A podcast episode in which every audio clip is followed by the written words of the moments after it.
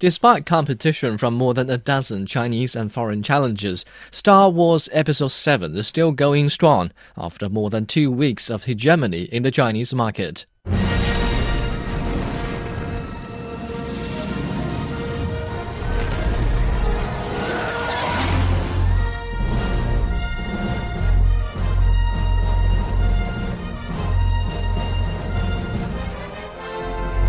Director J.J. Abrams said the key for the film was to return to the roots of the first Star Wars film and be based more on emotion than explanation. That pretty much sums up the most defining characteristics of the film. As the grand re entry of the epic space opera unfolds on an IMAX screen, I was stunned not so much by the enhanced spectacle as by its similarity to previous Star Wars films. There are stories about what happened. It's true.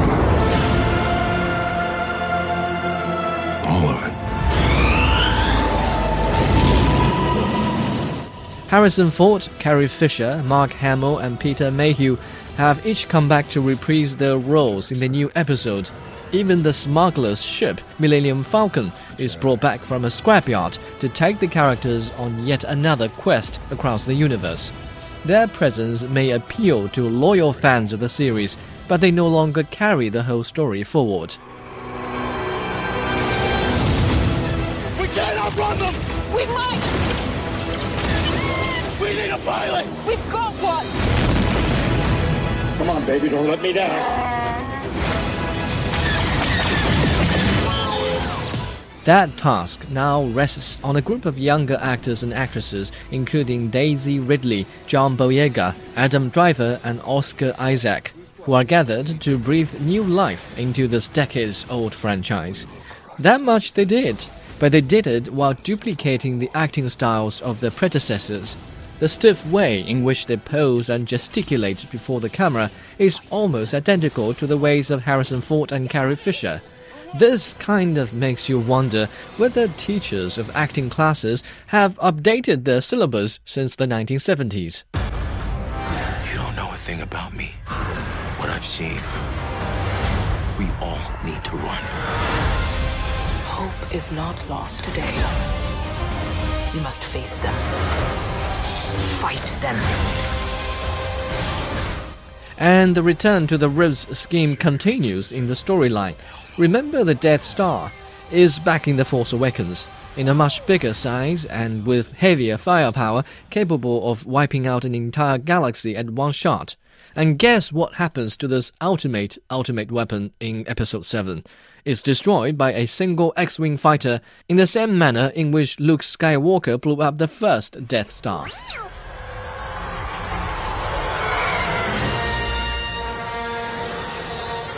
Blue squad, take my lead. I'm on it. And please don't get me started on the emotion over explanation explanation. Of course, there's some kind of Greek opera involved when Han Solo confronts his renegade son in Kylo Ren, but that's only a fraction of the whole story, and not enough to make up for the lack of common sense for the rest of the film. This is a universe where even small fighter jets possess hyperspace capability. Somehow, the filmmakers want us to believe our heroes can hack into a complex weapon system the size of a planet by simply pulling and mismatching some fuses. And to think the fate of the universe hinges on the balance of power among people who are strong with the Force is preposterous at best. I have lived long enough to see the same eyes in different people. I see your eyes. I know your eyes. The supernatural concept of the Force is most awkward in the fictional world of highly advanced technologies. A world where galaxies can be annihilated in a matter of seconds has no place for nice, wielding flashy lightsabers.